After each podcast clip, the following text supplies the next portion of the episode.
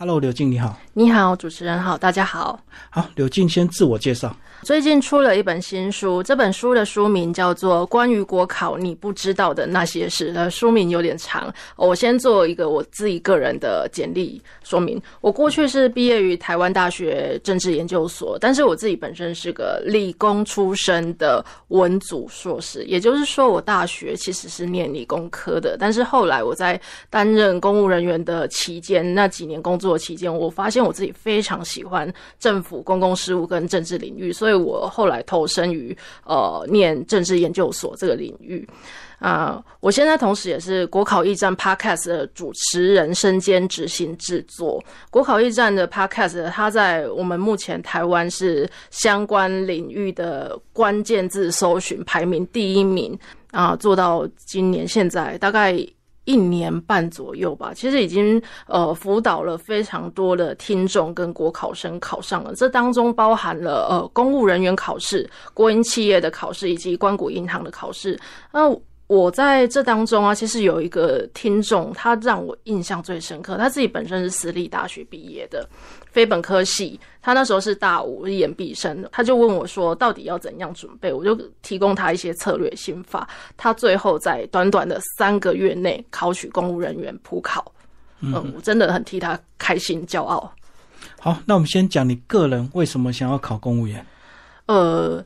其实这就是我书里面的第一篇有关女工阿静的故事啊。那个女工阿静其实基本上就是我自己个人的投射了，是我自己。我当初在下笔的时候，我就想说，嗯，我应该用第三人称的角度下笔，这样比较不会有老王卖瓜的嫌疑。对，那女工阿静她其实就是讲说，哦。来自南投的一个乡下女孩子嘛，在家里遭受诈骗啊，负债累累的过程当中，她那时候其实是已经刚考上大学，但是因为家里就是这样的状况，所以她没办法继续衔接她的学业，她只好被迫中断学学业，然后做了各式各样工作。她最后还是觉得我应该念大学，所以最后她就决定念大学。但是念完大学，刚好大学毕业那一年是二零零九年。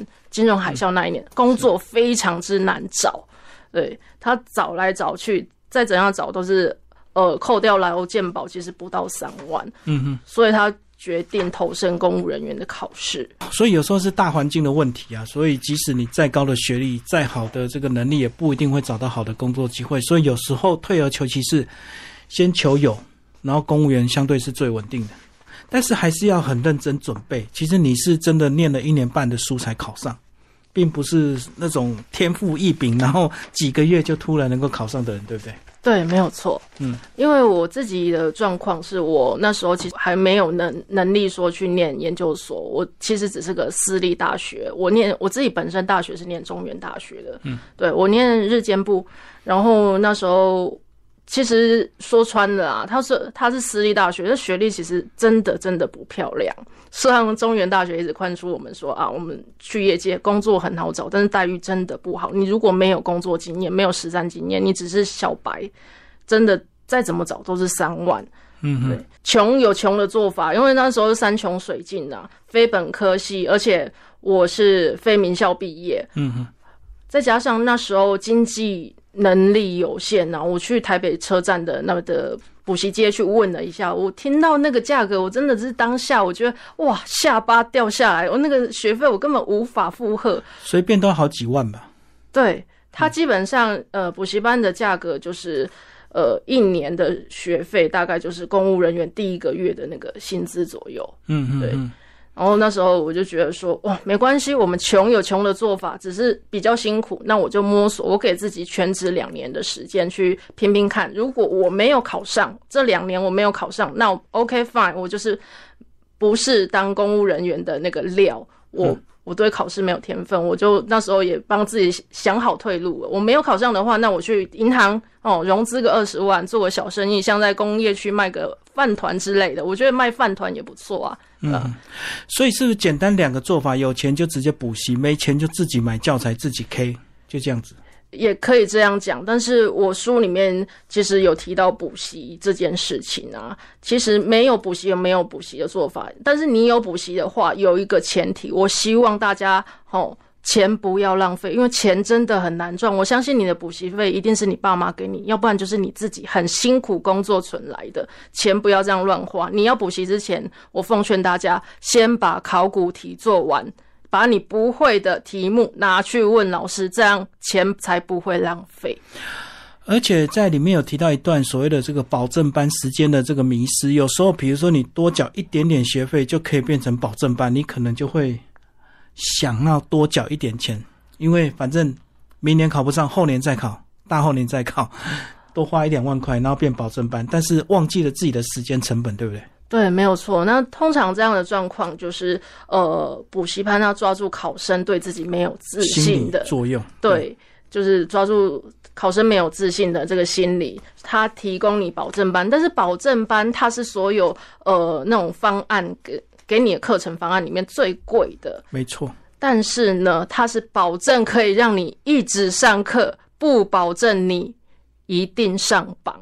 所以我个人非常呃不建议去呃上这样的课程。我知道这样虽然会得罪某些业者，但是真的真的。我觉得你还是要精心挑选师资，那最好的师资就是选自己本身哈，那些老师他本身有考上公务人员考试了。嗯，就像是我举个例子好了，你要开一家赚钱的面包店，那你应该去问吴宝春，而不是去问学校的检定老师、技能检定老师。对。检定老师很会考试，可是并不一定会做出冠军面包，就是这样的一个逻辑。没有错，很会教跟很会考试是两回事哈。而且刚刚也提到，保证班其实还有很多隐形的成本，除了你的时间之外，另外的可能每一期还是要补补贴一点这个教材费，所以也是要有一些付出了，并不是可以平白无故一直免费上课。没有错，他其实还是要缴一点教材费的。那其实你一直强调所谓的这个考古题一定要先熟练，为什么一直强调考古题要熟练？啊，应该说现在房间非常多哦，书或是。补习班的师资，他一直强调说啊，你们要先看完书。但只有我，我是非常直白，因为我过来人，我当过考生，哦，那国考生在想什么，他们的弱点我都知道。我强调的是要从人性的角度来准备国考。所谓的人性角度准备国考，就是说你要去抓住命题委员，哈，跟阅卷委员他们的心态跟想法。你只要勤做考古题，你基本上。你就可以预测下次考试要考什么了，而且考古题考出来的地方会一考再考，基本上就是做呃三到五年，近三到五年，因为这个都是近年最爱考的那个趋势。那身为一个全职的考生，到底怎么样定定自己的时间管理？是不是时间管理非常重要？每天要 K 多少书，还是要有一个纪律？呃，纪律非常重要，纪律关系到你可不可以考上。那你说时间管理的话，可以分成两个部分，看你自己的身份，你是全职考生或者是兼职考生。我过去是用全职考生的身份准备，基本上我就是把自己当成一个上班族。我的工作就是念书，几点要念什么书都排好 schedule 就对。对，而且那个时辰的排序非常重要。我在这边，如果大家有在听这个节目，你自己是国考生，或你身边周围有在要考国考的话，我强烈强烈建议你排的那个 schedule 要跟国考的那个时辰科目一致。比如说早上九点到十二点考国文，那你九点到十二点你就念国文。嗯哼。下午一点到三点考行政法，那你一点到三点你就念行政法。为什么要配合考试的这个时间？因为这样可以让你的身心适应考试的那个时辰，让你在面对考试的时候，你不会那么焦虑。因为很多人在考试的前几天，他自己就会自乱阵脚，因为非常焦虑，觉得自己啊书没念完了怎么办？考古题也还没做完呢，我什么都记不住，变他当天在考试的时候就整个爆掉了，忘记了。哦，所以要越早融入考试的这种情境，对，越好。等于是模拟那个情境了。早上要考什么，你就念什么。那久了，等时间一到，你就很自然，那种身心状态就会准备好。对，没有错。你就是要把自己融入在那个情情境里面，你把准备国考当做自己的工作。因为有时候真的差一分就差很多人，对不对？所以那种小细节都要注意，包括你说自己的水自己带。千万不要乱喝公开的水，可能会有问题。坊间应该没有人像我讲的这么直接。我自己呀，其实以前在工地工作过，我在工地做过小妹，也做过工地的公安啊。工地里面其实人那种口鼻讨造、龙蛇杂处的状况，那里里面人其实非常复杂。我在工地里面我才了解到，哦，其实真的有人会讨厌你，存心要弄你，弄到他会在饮水机里面加春药或是泻药。所以我把。这种可能我自己比较小人之心，我遇的坏人，以前在职场遇到的坏人真的很多，所以我会觉得说，国考里面，你如果真的遇到这种状况的话，其实考试的主管机关他不会去为为你伸张正义的，所以只要自己保护自己，没有错。可能你的水也不会被人家吐个口水，不一定。如果人家讨厌你的话，或者是你看起来很会念书，他就觉得你是竞争对手。没有错，呃，我时常在考场里面，我的书里面有提到一些你国考要注意的事情啊。那像常见的就是，呃，每次到了考试，一定会有苦主他在网络上论坛上面抛说啊，怎么办？我的国考笔记不见了，请帮忙协寻。那我的什么东西不见了，请帮忙协寻。这往往都是自己。太过于不小心，对，因为国考里面是铁饭碗的争夺战啊，大家真的没有在跟你客气，跟以前的学校那种学校啊，跟同学哦，你要那种什么仁义道德之类的不一样啊，出社会是丛林啊。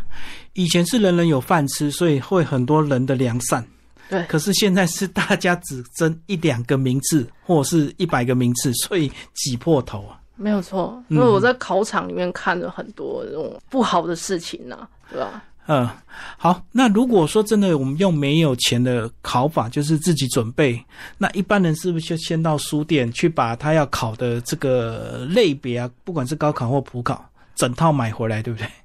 嗯，因为他们都是用套书在卖的嘛。主持人，你提的应该是呃书店间卖的那种坊间的解题书或参考书。这我在书里面还有我自己的 podcast 里面有一直强调，解题书跟参考书你拿来参考就好，你不要照单全收，你不要看着它里面的东西背下来写上去。因为我强调的是，你要人性角度准备国考，你要了解命题委员跟阅卷委员的心态。简单说，命题委员跟阅卷委员，他们平时就是在大学任教的教授。是。那大学大家，我相信大家大部分都应该念过大学吧，知道什么叫做教科书吧？就是很厚的一本那种原文书的翻译。那自己那些老师他本身就自己是作者了。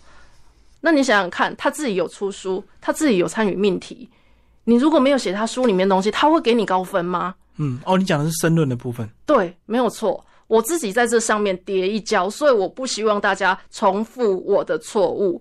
我落榜过，我不是像大家有些人哦，在网络上说自己三个月哦很厉害就考上了本科系怎样？不是，我落榜过，我失败过，所以我希望借由我自己失败的经验跟大家讲，你千万不要在这里跌一跤，因为我那时候就是看了。坊间的解题书二十五分，我只拿了八分。你如果每一题都拿八分的话，你这样没办法上榜。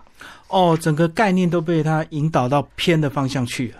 对，嗯，因为你自己想，解题书那是补习班的老师写的书，对，那作者不是出题老师啊。对，对，没有错啊。冤有头债有主，其实你还是要找对书写对书。我知道教科书非常的难懂，它有时候可能翻译的功力不好，你根本不知道他在写什么，或者是前后哦章节可能重复了，然后也没有哦重点出题字，非常难懂。可是呢，我讲个东西来比喻，大家就可以懂了，就像是圆形食物。嗯哼，对你如果要吃的健康，你要吃圆形食物，可是。虽然长得很丑，可是很健康，就对。不好吃，对，但是很健康。在书里有提到，你要先确定你的个性或心态是适合当公务员，才投入去准备。公务员还是有很多美感啊，对，对不对？其实公务员的工作非常的多元呐。你在投身公务员之前，我是。建议大家先去那个机关走一走，看一看，有几个时间点你可以去观察啦。像是公家机关，一般来说啦，它如果不是轮班性质，就是十二点到一点半。休息时间。对，你看他们是不是有准时出来吃饭，以及最最最重要的，你晚上八点到九点那个时间，你去看，看他们的办公大楼是不是还灯火通明呐？如果还亮着，就表示这个单位很超。对，要加班。因为通常啊，开放考试缺的公家机关啊，都是这种比较血汗的，像是中央某些中央跟六都。所以你的意思是，如果真的很凉的缺，大家都会干到六十五岁，没有人会提早走。没有错，没有错。所以缺会开出来，通常都是大家干不了。其实他开缺啊，公家机关开缺有一定的程序。他通常出缺之后啊，他会先问内部的机关同仁，有人没有有没有人要调？对，有没有人要内调？那么如果没有人要内调的话，那他会开放商调，就是公务员啊，别的机关看有没有人要调过来。如果连商调都找不到人，到最后他会沦为考试缺。嗯，对，他是这样一定的内部程序。好，但是还是有很多个人喜好问题啊，就是你到什么单位，你的长官喜不喜欢你，或者是他会不会凹你做其他的事情，这个也是要考量的，对不对？人际关系或者是职场伦理。我觉得人际关系、职场伦理，其实这个是不管是私人企业或公家机关都会遇到。但是我自己两个都待过，私人企业跟公家机关待过，我觉得最大最大的不同是公家机关要低调做事、低调做人。呃，我在书里面的最后一篇章，给公务员，给未来公务员的一三个一段话，对我其实讲的非常明白了。你要低调做事，低调做人。像我里面就有讲到一个例子，阿水，我这朋友叫阿醉啊，吼，在阿醉吼，他就是大学本科系，他台大毕业，哦，本科系毕业的，非常优秀，大学研究所都台大的。然后呢，那时候。机关内的人事小姐就问，公家机关都会问你有没有语文检定嘛？所以阿水就就年轻人嘛，不懂得藏拙，他那时候就说啊，我 TOEIC 金色哈，我的 TOEFL IBT 一百零八分，哇，他这一说出来不得了啦，整个机关都知道他英文能力超级高超，而且人事小姐也凹他帮整个单位的哦同仁上英文课，而且长官知道他英文能力这么好。也凹他，除了自己的业务之外，行政翻译、行政文件的翻译工作也落在他身上。嗯哼，他变成说啊，他还要做多余的工作。大家猜猜，阿水当年度的考不会太高？对对，没有错。嗯，当然就是以七十九分。其实啊，新人的考绩前面几年都不会太好看了。但是我是用比较暗黑的角度、比较厚黑学的角度来看待这件事情，因为。上面的长官其实很怕后进，哦，超越，所以你这么优秀，他哪有可能会给你好看的考评呢？就是他会用你，可是考绩绝对轮不到你了。对，没有。那如果你新的你能够拿到假的话，这个绝对是裙带关系，对不对？但私人企业跟这种状况不一样，私人企业是凭实力的。没错，没错，就绩效为王嘛。对，嗯嗯。所以你讲的是要长做，就是低调做事，而不是高调做事，而不是。告诉大家你有多厉害，这样很多人都会来凹你这样子，没有错，凹死你。呃，我在公家机关其实看过很多很多，连我自己也吃过这样的亏啊，所以我到后期我其实是非常低调的。所以要考进这个公务员，有时候该装傻，那这样好像也不太好。就是可能他的一些表现的点啊，跟私人企业不太一样了哈。私人企业就是拼命的升迁嘛，拼命的表现自己，然后往上嘛。公家机关就是求个安稳，所以他是长久平安这样子。对，就是能够不要表现就 就不要表现。虽然这样讲好像不太好，因为棒打出头鸟啊，基本上我看过太多那种为了升迁，然后同仁之间会呃眼红啊、爆料抹黑你啊，还蛮常见的。互相厮杀就对。对。好，既然讲到刚刚的其中一点，那第一点讲到是莫忘初衷。哦，莫忘初衷。对，那我希望大家在考上公务人员之后，一定要莫忘初衷，因为你考上之后啊，我说句老实话，我不是要泼大家冷水，也不是不是说呃考公务人员不好，不是，是你在从事公务人员，通常最开心的那一天就是放榜的那一天了，从此开始往下荡。对，没有错，真的主持人很了解。对，你在从事公职的当中，你一定会遇到挫折，不管是业务上的，或是跟民众。现在尤其现在网络时代、民主时代，越民主的社会，公务员越难干。嗯嗯，对，因为民众的要求更多了，再加上政党轮替、政党恶斗，对，公务员其实他基层、啊、越来越难干。对，嗯因为你有时候哦做 A 也不是，做 B 也不是，其实都会被骂，加上长官给你的压力，还有管考的压力，嗯，或是像啊每次四点半国会委员办公室跟你说啊我要什么资料，我隔天开会要用，对吧？你给他的资料非常工整，他觉得一发现资料不对，你要马上哦去国会跟他报告。其实公务人员的的那个压力是非常大。其实还有一个我觉得最地雷的就是采购。是其实往往采购案在你，我听过很多我自己身边的同学啊、同仁啊，他在在那个分发之前啊，有问题的采购案，其实就已经放在呃他的桌上，等他去盖纸张了。就是人家公文都打好，你只要负责盖章，你什么都不能过问。即使你发现有问题，怪怪的，你也只能乖乖盖章。没有错，嗯，其实公务人员最难做的就是依法行政跟考绩升迁之间，你只能择一，可是你不管选择哪一个，你都要承担后果。嗯哼，像依法行政的话，就是保护自己。可是你如果整个单位都收红包，你不收，你会有怎样的下场？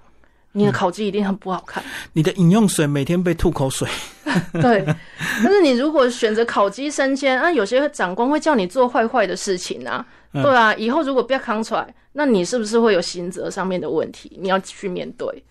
所以这个很难抉择。所以你第三点才会讲到说要认真理财，就是不要靠政府，也不要靠长官，靠自己最重要。然后认真理财，过几年也许哎到了一个程度，像你后来就离开了。我离开是因为呃家庭的关系，嗯。对，因为我先生就是后来外派了嘛，那小孩子年纪还小啊，考量到小孩子年纪还小，要先生在国外，所以我是选择离职，因为那时候其实长官不愿意再让我继续留停了，嗯，对啊，他说我的工作一定要有人做，所以说，如果你能够早点财富自由，就能够脱离这种现象嘛。到底是要考绩为主，还是要 对不对？刚刚讲的二择一这样子。没有错，嗯，所以你自己要去先衡量想好，你到底要在面对这样的状况之下，你要选哪一种。对，因为他干越久，其实他的风险还是相对就会增加嘛。对，而且随着你的职务如果慢慢提升之后，你可能责任越大，很多事情是上面人家瞧好了，你不盖章都不行。可是，一有事的时候，你也有连带责任，因为呢有盖到你的章。没有错，它其实就是一连串的啊。可是通常，呃，有问题要找人扛这个这个责任的话，通常就是找最基层的。好，不要讲那么黑暗，我们还是讲正面的。正面的话，就是至少你要先考上嘛，你才有机会面对人生的抉择，要不要盖章。如果考不上，你连章都没得盖，没有错，还是想尽办法先考上。而且也不一定每个单位都那么黑暗嘛，哈，还嗯是类别很多大概有哪些类别？如果考上可有哪一些可以选的？嗯，其实公务人员的考试非常的多，看你喜欢哪一种工作性质。像你喜欢国际事务，那你就考外交特考嗯，啊、你喜欢呃官务的话，那你就考呃官务特考嘛。啊，你喜欢铁路的，从小对哦铁路很有兴趣，你就考铁路特考。其实非常多、多样啦，嗯对吧、看你喜欢哪一种。但是其实啊，我自己听过以前的同仁讲，比较资深的同仁讲，我很认同。我后来可以可以认同他跟我讲，他说其实啊，机关好不好不重要，长官最重要。这个缺好不好是看你的长官，不是看这个单位。可是你不能熬到长官走嘛，反正他两三年就掉。对，没有错，你就是要熬到长官走。呃，可是通常你如果待的是冷衙门中的冷衙门啊，所以他一干就干到退休。对，冷 冷衙门的话，通常长官是不太轻易会掉的，因为他人事变动很低呀、就是一滩死水嘛，没有错。所以你就知道容忍他一辈子，对，那你就要自己想办法找出路了。所以还是有机会外调了哈。就是呃，外调其实看自己要符合有没有就是条件，像是你是特考的话，那绑六年，对。嗯啊，高考考绑三年啊，你在这样的年年校就是期满之后，你就可以外调了。诶，那如果说我们把公务员这个高考或普考当做一个跳板，先考上，先把生活稳定之后，然后他可以往上跳到哪里去？如果还是在这个体制下的话，每个人的际遇不一样。通常你如果在体制下的话，那就是继续继续干啊啊，最多最多就是当到科长、检任官退休这样啊啊。当然也有人像像我这样啊，比较比较异类的，对我就是直接离职了，然后然后做了，也不知道为什么就做了 podcast 的，对啊啊，然后出了一本书啊。也有人是哦，他对于学业哦，他对于专业非常那种专业科目非常喜欢，他后来是考公费留学，嗯对，他后来辞掉公务员，也有这样的人，但是不多。当然还有另外一种的，也是很少数的，他是做一做之后那创业的。嗯嗯。哎，那有没有可能跟着长官走的？如果这个长官调职或是高升了，他很喜欢你，又把你拉到另外一个单位去，有不多，这个太暗黑了。这个是要很做事很被欣赏、很始终、很忠诚的那种，有真的有才会对带着走啊。对，但这样的状况真的不多，所以我们只能就是做好自己的事情啊。可遇不可求，对，可遇不可求。但是被欣赏也不一定好啊，搞不好过两年他倒倒台了。对这样的状况有遇过，就是长官他他可能在呃前面政党的的那个执政的时期，那长官他升迁了哦，到其他的部会或者是变院长之类，他就把你带着走。那可是政党轮替了，哇，那个长官一定赶快退休，那你怎么办？嗯，对啊，通常你这样的状况对于自身的呃情况，那个职涯之路其实就不太有利啊。所以还是靠自己，对 不要去想那些捷径，就对。对，真的不要想那些捷径。有时候你现在看到很好的，未必在未来就是会一直好下去啊！真的是，我觉得人生的机遇真的是风水轮流转啊。讲讲你那公务员那几年好不好？你个人觉得顺利吗？或开心吗？有顺利过，也有不顺利过。其实我在刚开始一分发的时候非常顺利，我是做老检的，我在中央单位，嗯，然后那时候的长官非常的照顾我。说真的，因为我自己是我那时候还没结婚，然后也算年轻啊，因为我还没三十岁就考进去，然后老检就是都是。那个男生的单位，虽然大家就是有有的长官像是老茧一枝花，呃，我不敢这样讲，但是大家真的很照顾我。有些长官真的是像爸爸一样照顾我，尤其我自己爸爸已经很早就过世了，所以我真的把他当爸爸看。可是我觉得很可惜的是，后来组改，因为那那时候好像以前叫那时候叫劳委会，后来改制叫劳动部，嗯对，嗯就以前的那个国民党时期嘛，那改制了，改制之后就换长官了，那一切都不一样了，对吧、可变劳动部不是变大了吗？是？变大了，但是没有补人。哦，所以你们事情变更多了。对，因为它变变大之后，它就是预算变多，你要做的事情变更多，但是人没有补，因为人基基本上就是原地那些人呐、嗯，对。啊，所以你讲劳检是你要到各公司行号去做劳工检查还是什么？没有没有错，其实主要就是职业灾害。我那时候其实哦看过非常多的、呃职灾记录就对那了，种悲惨的状况啊，那看照片啊，或者就资料会送到你这边来。对，然后大家就说：“哇，你一个还没三十岁的女生看这个，你会不会吓一跳？”我刚开始看，我真的有吓一跳，有那种水泥厂的啊，然后被整个人、嗯呃不小心掉进去那个那个搅搅拌机拌机了，对对啊，也有那种被车子的那个后斗啊压扁的啊那种。嗯这种其实看了真的觉得很可怜，尤其是你在看那个报告的时候，你看到家属能够拿的那个补偿金啊，只在补偿金很微薄吧？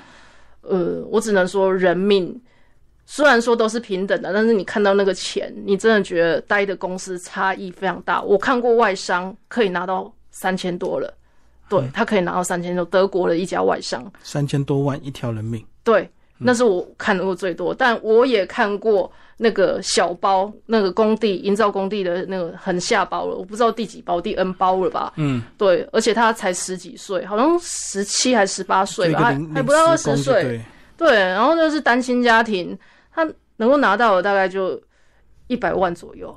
嗯，对我就想，哇，他那么年轻，他的社会价值不应该只有这样啊。嗯，为什么有人可以拿到三千多啊，他只拿到一百多？我我如果是他的妈妈，因为我现在也是妈妈，我我我真的觉得很难过。唉，就不同公司就不同的命就对了。对，嗯嗯嗯，然后我是后来就商掉，我觉得老检也看够了，再加上我觉得劳动部的，嗯，在所有部会里面，它算是怎么讲比较弱势的部会啦，因为经济要好，劳工的领域才会好。所以我那时候就想说，嗯，好像经济部比较好一点，我就商调到经济部。那我看到是完全不一样的一面，这真的有很有趣，因为呃，劳资它本身就是天平的不一样，它永远都不可能有平衡的一天。恐怖平衡，对。然后看了预算书之后，我想，哇，为什么经济部可以拿到这么多？啊，劳动部的预算只有一点点。可是你自己去看它的政策哦，经济部台湾的雇主那个数量跟劳工的数量是差了大概八倍九倍。那为什么预算却是经济部拿的比较多呢？大部分人都是劳方嘛，所以他人数占最多嘛。可是劳方人多的话，那为什么给劳方的？预算没有比较多呢，这是我我很 confused 的点。资本市场不是就这样子吗？对啊，是没错。所以你就看到那个差异性，就对。对，嗯哼哼，还是算顺利嘛？对你来讲，这七年的历练，嗯，算看了很多，因为我待的机关算是大部会啊，所以就看很多，也有时常做那种跨部会的会议啊。其实。其实说真的，像现在夏天，我觉得那时候其实最辛苦的是像现在夏天，然后五点之后他会准时关冷气，节能就对。对，然后隔天有那种跨部会的会议，你可能要面对哦部长或院长，你要亲自拿你自己的那个跨部会资料，你要同整，然后拿去跟他报告。对你可能就一赶赶到九点十点，你连晚餐都还没吃，然后一边在那边拿着扇子或者是电风扇，那么扇自己吹自己，然后一边在那边赶赶资料，做的哦晕头转向。我觉得那是最痛苦的一件事情。嗯，好，那以你现在的现况，有小孩是如果说这个年纪来准备这个国考，其实相相对就吃力，对不对？所以当时的那个状况是单身就很好做时间规划，所以是不是考国考要趁年轻啊？没有错。考国考趁年轻，嗯，不过我觉得各有各的优势啊。你年轻，可是你的心是漂浮不定的。你可能因为看到同才啊，他可能去国外哦留学打工还是怎样的，你就受影响。你觉得他这样好像比较好，可是你如果有了一段历练，你在私人企业有历练了，你觉得还是要稳定，那你最后投身国考，我相信你是很专心一致的，没有人可以打动你。哦，想要考国考的决心，这是我在呃准备国考上面看的比较资深考生他们的优势。哦，有利有弊就对。对，嗯，可小孩就很难控制啊。如果真的有小孩的话，要考前要准备，不是更痛苦？哦，主持人，你讲的是全职妈妈准备国考这个？对啊。其实我的听众啊，还蛮多是全职妈妈的。我觉得全职妈妈他们其实是我算三分之一的受众很大，可是他们是沉默的。因为他们平常带小孩，吼，处理家务，又想要考国考，那没有人会替他们发声，也没有人教他们到底要怎么哦准备国考，因为事情已经被切得很琐碎了。所以我在书里面也有教哦，全职妈妈要怎么准备国家考试。其实基本上啊，你要先照顾好自己的心，你要先爱自己，哦，你才有办法爱别人。那。全职妈妈她本身就是兼职考生了，你要给自己，你要拉长时间，拉长三到五年的时间，拉长准备期，没有错，不能像你这样破釜沉舟一年半。哦，那时候是因为我我还没有结婚，没有小孩，所以我可以这样破釜沉舟。但全职妈妈真的，所以国考都没有年纪限制吗？嗯，他在考试的简章有有些考试有年纪限制，对，看看你投身的国考的种类。像是调查局，我记得没错啊，调查局好像就是三十岁吧，对啊。啊，国安的话好像是三十五，所以看你看你考试的那个啊，高普考的话，我记得好像是六十还是六十五吧，对啊，嗯，所以是看类别，对，看类别。所以你刚刚讲的那个是比较超的单位，所以还是希望年轻一点，对不对？也是有资深的考生考上哦，嗯，可是。基本上我看到的，他们考上之后几乎是没有办法 handle 那么重的业务。是，好，最后把你的 podcast 的再介绍一下吧。那听众朋友，如果对你有兴趣，欢迎听你的节目，还有看这本书。呃，我的 podcast 叫国考驿站啊，podcast 基本上做到现在已经一年多了，小有成绩了。嗯，哦，也累积了一些蛮铁的听众的。我的。再加上我现在有脸书、IG 跟 YouTube，还有 TikTok，大家如果有兴趣的话，可以到我的社群来看。都你一个人讲吗？还是有来宾？没有，我就是 solo。对，因为这个是我校长兼撞钟啊。对那变成每一集你都要充分的准备资料才能够讲。节目企划对我来说是一块小蛋糕，我觉得比较难的是呃行销跟做 IG 图卡那些，所以我现在有请一个小编在帮我做这样的事情。哦，所以讲话对你比较容易，对，图卡比较难。好，谢谢我们的柳金，我们介绍这本书关于国考，你不知道是智光出版，谢谢。谢谢主持人。